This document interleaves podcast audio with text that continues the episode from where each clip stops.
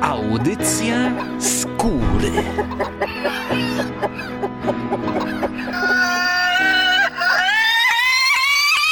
Witam wszystkich serdecznie w eksperymentalnej audycji skóry. Eksperymentalno-literackiej właściwie, bo dzisiaj zamiast opowiadania o każdym utworze, który będzie puszczany, będę czytał fragment jakiejś literatury, najogólniej rzecz biorąc. Następnie będę przedstawiał, co czytałem i puszczał adekwatną, oczywiście w jakiś dziwny, czasem szalony sposób piosenkę. A po piosence będę mówił, cóż to była za muzyka. Tak więc rozsiądźcie się wygodnie w fotelach, zapaszcie sobie Earl Grey albo kawki, arabiki i mam nadzieję, że będzie to podróż przyjemna po światach zarówno muzycznych, jak i literackich. Tak więc zaczynamy.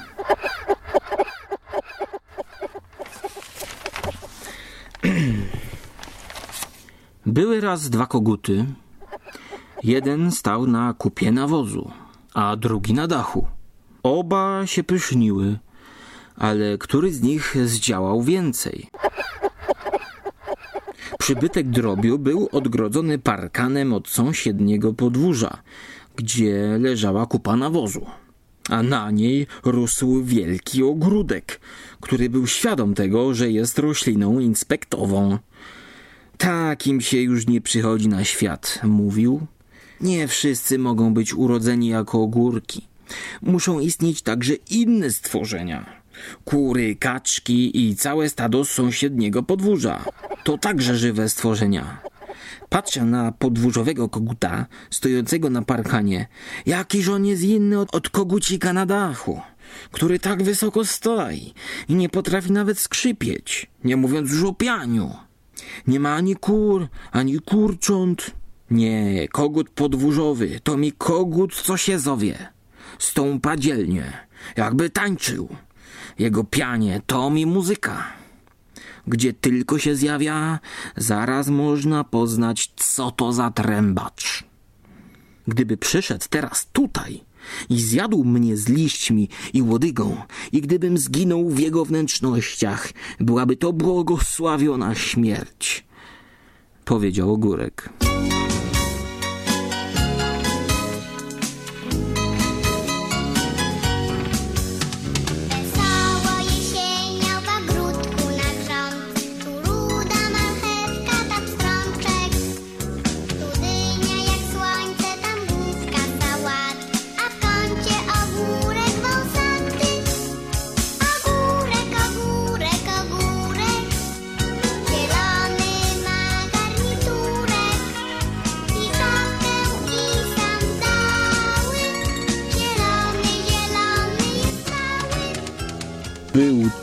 Hans Christian Andersen. Baśń Kogut podwórzowy i kogucik na dachu. Ale to nie koniec tej opowieści. Wyjątkowo czytamy ją dalej. W nocy rozpętała się straszna burza. Kury, kurczęta i kogut szukały schronienia. Płot przedzielający oba podwórza przewrócił się od wiatru, trzeszcząc strasznie. Cegły spadły z dachu, ale kogucik wskazujący pogodę trzymał się mocno. Nie obrócił się nawet ani razu. Nie mógł się poruszyć, a jednak był młody, świeżo odlany, tylko rozważny i stateczny. Urodził się już jako stary. Nie był podobny do trzpiowatych ptaków podniebnych, wróbli i jaskółek. Pogardzał nimi. Ćwierkające ptactwo, mizerne wzrostem i gminne. Gołębie były dla niego wielkimi, błyszczącymi i mieniącymi się jak masa perłowa ptakami. Mówił, że wyglądają jak coś w rodzaju y, kogucika na dachu, ale są grube i głupie. Wszystkie ich myśli i pragnienia dążą tylko do tego, aby napełnić żołądek. mówił kogucik na dachu. A jakie są nudne w obcowaniu. Ptaki wędrowne jednak odwiedzały kogucika na dachu. Opowiadały mu o obcych krajach, o powietrznych karawanach. Opowiadały straszne historie o zabójcach, czyli o drapieżnych ptakach.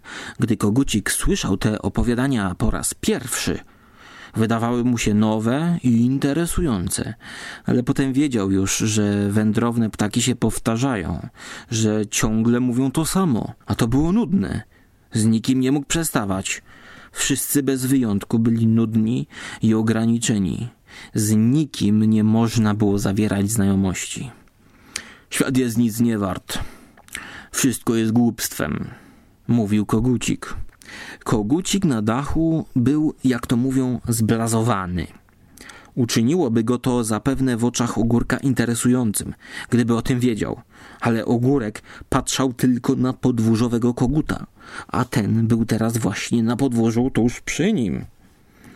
Płot przewrócił się, ale błyskawice i grzmoty minęły. Cóż sądzicie o takiej koguciej muzyce? spytał kogut podwórzowy kur i kurcząt. Było to trochę ordynarne, y, całkiem bez dystynkcji. Kury i kurczęta weszły na kupę nawozu, a kogut podążał za nimi wielkimi krokami. Ogrodowa roślina, powiedział kogut do ogórka i tym jednym słowem pokazał mu swe głębokie wykształcenie. Także ogórek nie spostrzegł się, gdy kogut zaczął go dziobać i zjadł. Błogosławiona śmierć. Przeszły kury, przyszły kurczęta. Kiedy jedno leci, biegną za nimi wszystkie inne. Gdakały i piszczały. Patrzyły na koguta i były z niego dumne, że należał do ich rodu. Kukuryku! Zapiał kogut.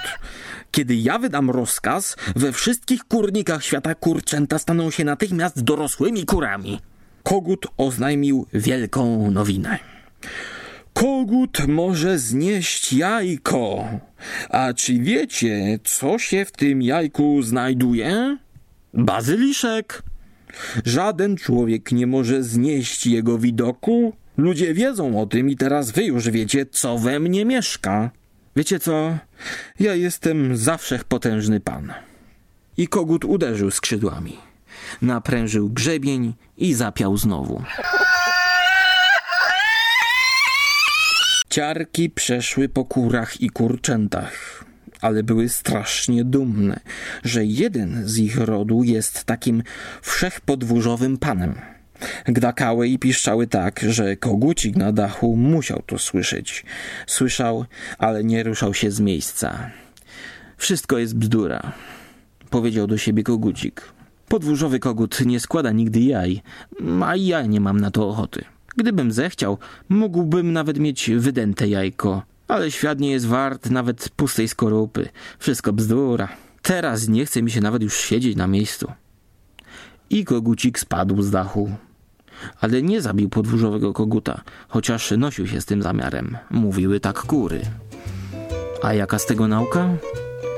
Lepiej jest piać, niż być zblazowanym i skręcić kark.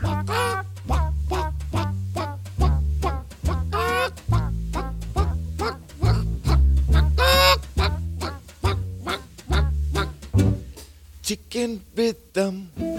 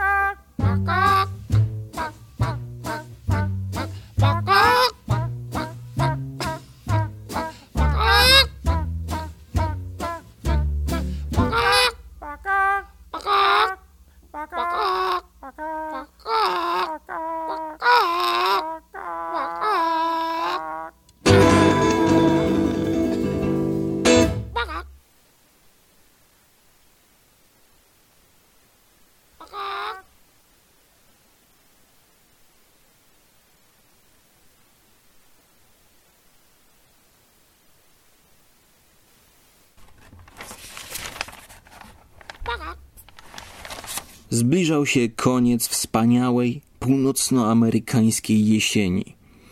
Pracowaliśmy od trzech miesięcy, ale nie wypełniliśmy jeszcze naszego zadania, gdy tymczasem inne sektory już dawno wróciły do domu. Złożyły się na to dwa powody. Pierwszy ten, że przeznaczono nam do opracowania bardzo trudną okolicę. Linia kolejowa miała iść przez prerię wzdłuż południowego Kanadianu. Kierunek był więc wskazany tylko do źródeł tej rzeki.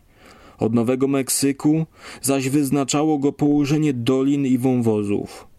Nasz sektor leżał pomiędzy Kanadianem a Nowym Meksykiem.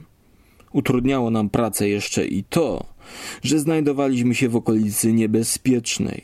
Tamtejsi bowiem Indianie, Kijowa, Komancze i Apache nie chcieli pozwolić na budowę kolei poprzez kraje, które uznawali za swoją własność. Musieliśmy się bardzo strzec i ciągle być w pogotowiu, przez co oczywiście nasza robota znacznie się opóźniała. Ze względu na Indian nie mogliśmy zdobywać środków żywności polując, ponieważ wówczas Indianie odkryliby łatwo nasze ślady. Sprowadziliśmy wszystko, czego nam było potrzeba, na zaprzężonych wołami wozach. Niestety, dowóz ten był także bardzo niepewny i kilkakrotnie nie mogliśmy posunąć się naprzód z naszymi pomiarami, ponieważ wozy z żywnością nie przybywały na czas. Karol May Winetu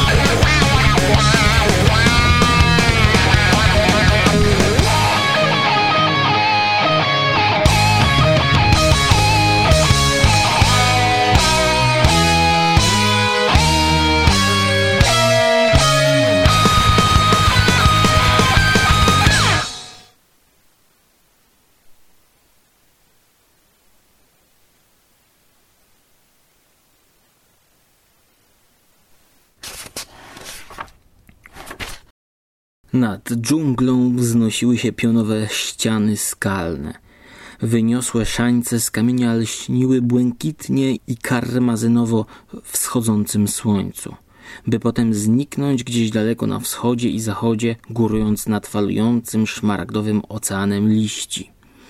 Ta gigantyczna palisada o ścianach z twardej skały, w której okruchy kwarcu odbijały słoneczny blask, zdała się być niezdobytą. A jednak pnący się ku górze człowiek znajdował się już w połowie drogi na szczyt. Pochodził z rasy górali, przyzwyczajonych do wspinaczki po niedostępnych turniach. Poza tym był mężczyzną niezwykłej siły i zręczności – jego jedynym odzieniem była para krótkich spodni z czerwonego jedwabiu. Sandały miał przywiązane na plecach wraz z mieczem i sztyletem, co zapewniało mu większą swobodę ruchów. Był to człowiek silnie zbudowany, gibki jak pantera, o skórze zbrązowiałej od słońca, z prosto przyciętą czarną grzywą włosów, przytrzymywanych na skroniach srebrną opaską żelazne mięśnie, sokoli wzrok i pewne nogi dobrze mu służyły przy wspinaczce, na drodze jakby stworzonej do sprawdzania zalet prawdziwego mężczyzny.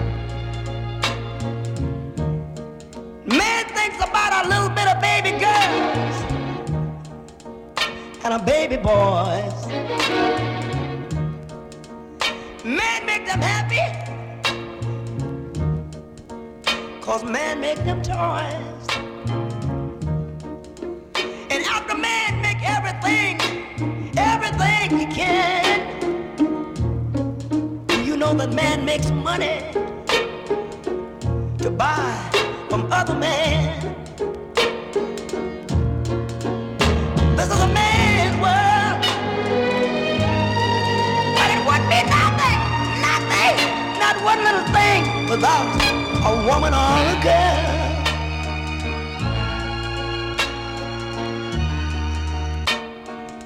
He's lost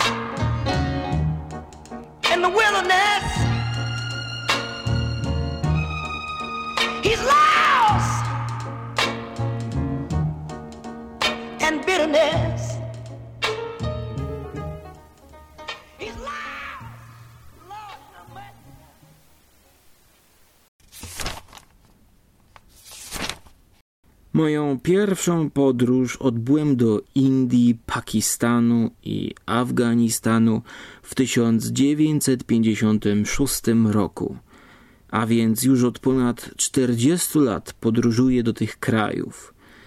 Mieszkałem w nich bez przerwy przez ponad 20 lat. Nie można przecież poznać innych cywilizacji i kultur przy okazji trzydniowej lub tygodniowej wizyty. Kiedy zacząłem pisać o tych miejscach, gdzie większość ludzi żyje w nędzy, zdałem sobie sprawę, że to jest właśnie ten temat, któremu chcę się poświęcić.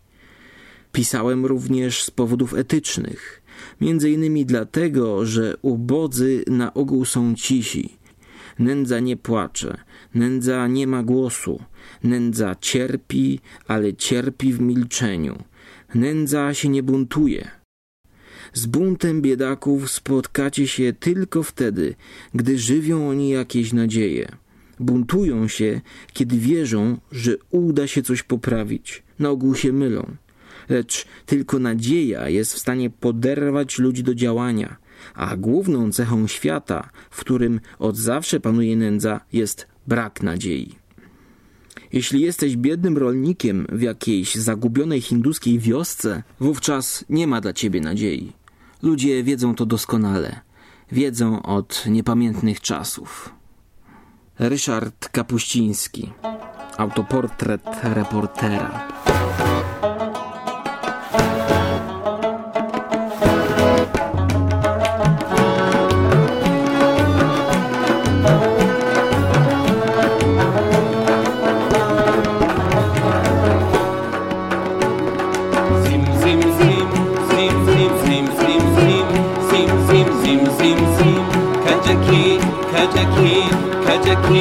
روی پیش گشتم است چه کنم افسوس مال مردم است.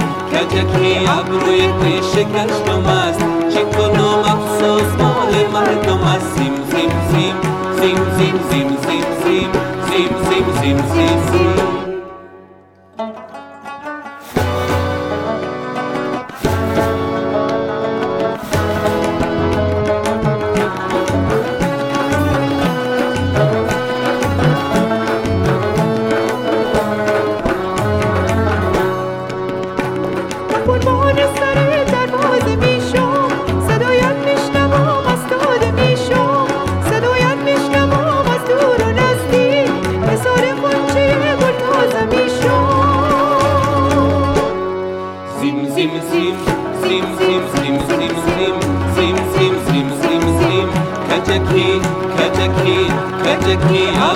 شکستم است شکنم افسوس مال مردم است کجکی ابروی تی شکستم است شکنم افسوس مال مردم است زیم زیم زیم زیم زیم زیم زیم زیم زیم زیم زیم زیم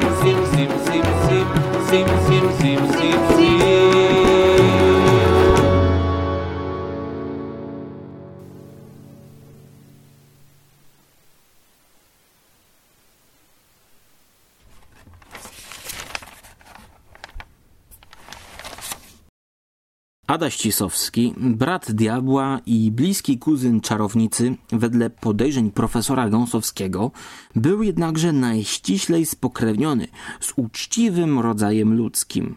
Ojcem jego był szanowany lekarz, dzielny wróg śmierci i tysiąca jej dziatek, chorób wewnętrznych i zewnętrznych, lekkich i ciężkich.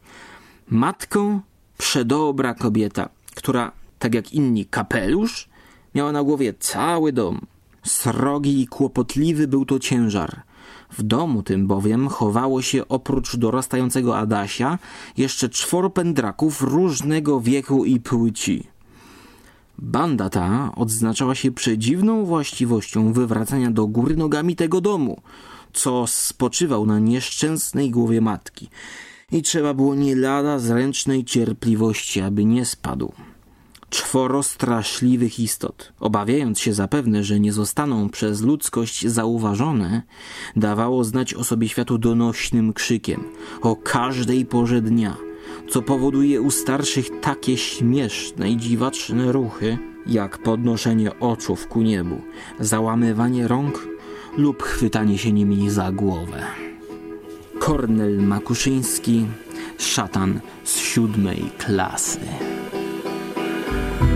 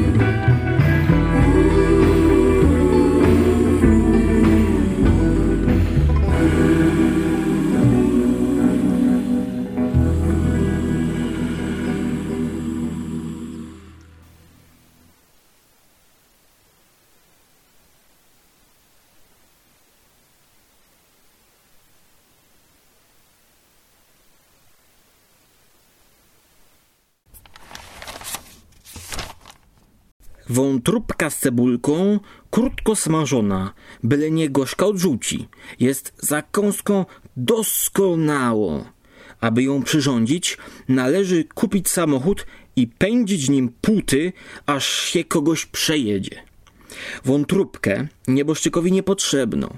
Z wnętrzności wyjmujemy i wkładamy do lodówki. Trupa wyrzucamy lub stawiamy w zbożu jako stracha na wróble. Z wątróbki osób starszych tylko pasztet się udaje, ponieważ jest łykowata. Najlepsze są wątróbki młodych chłopców, jeżdżących zwykle na rowerze. Wątróbki tak zdobytej nie rzuca się na wrzący tłuszcz, lecz spłukuje kwaskiem, a mając na podoręciu bułkę, z muszczka wyrabia się farsz. Dobry jest też chłopiec na zimno w galarecie, z chrzanem.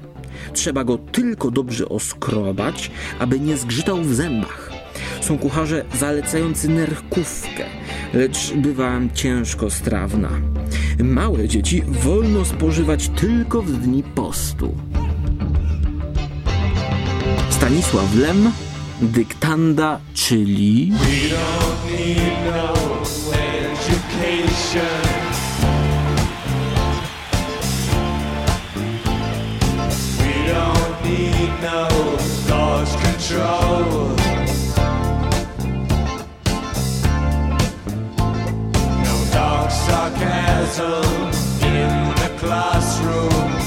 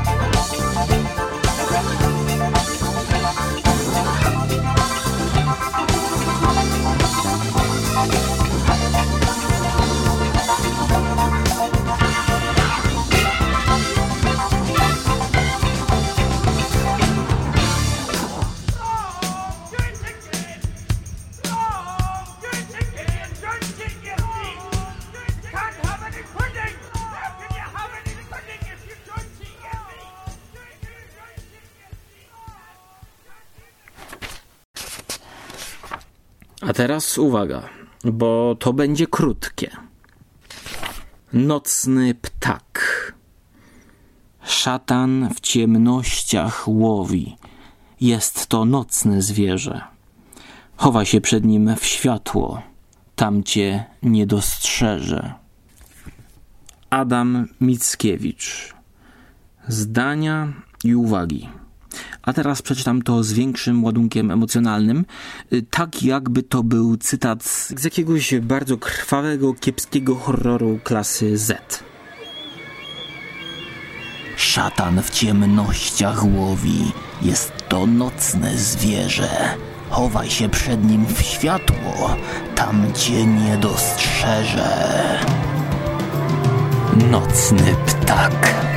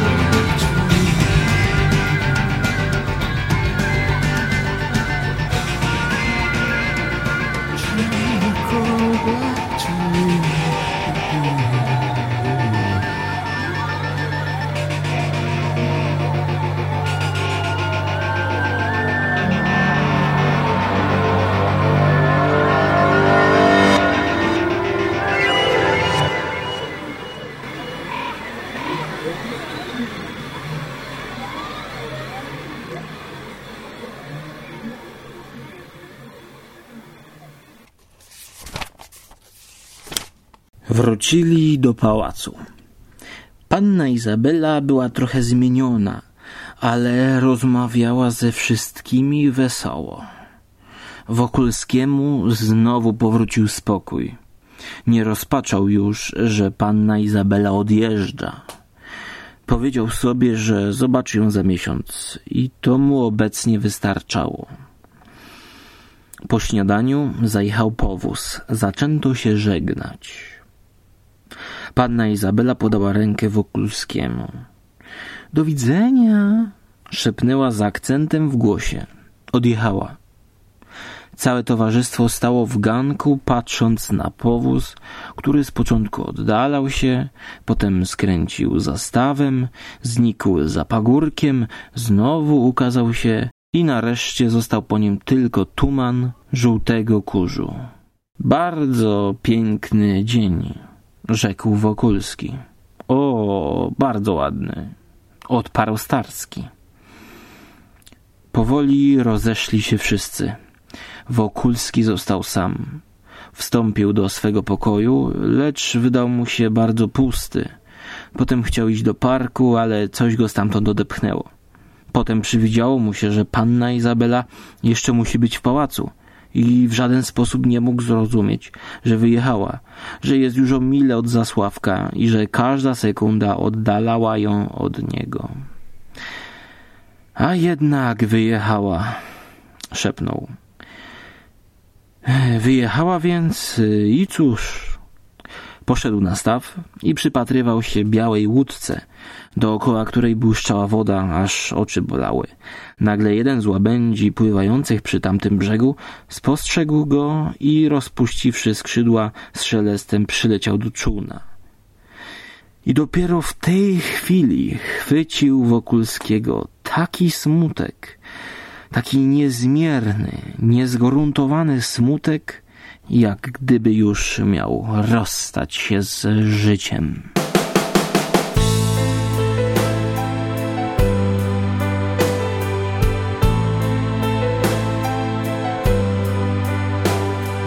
Don't you forget what I've told you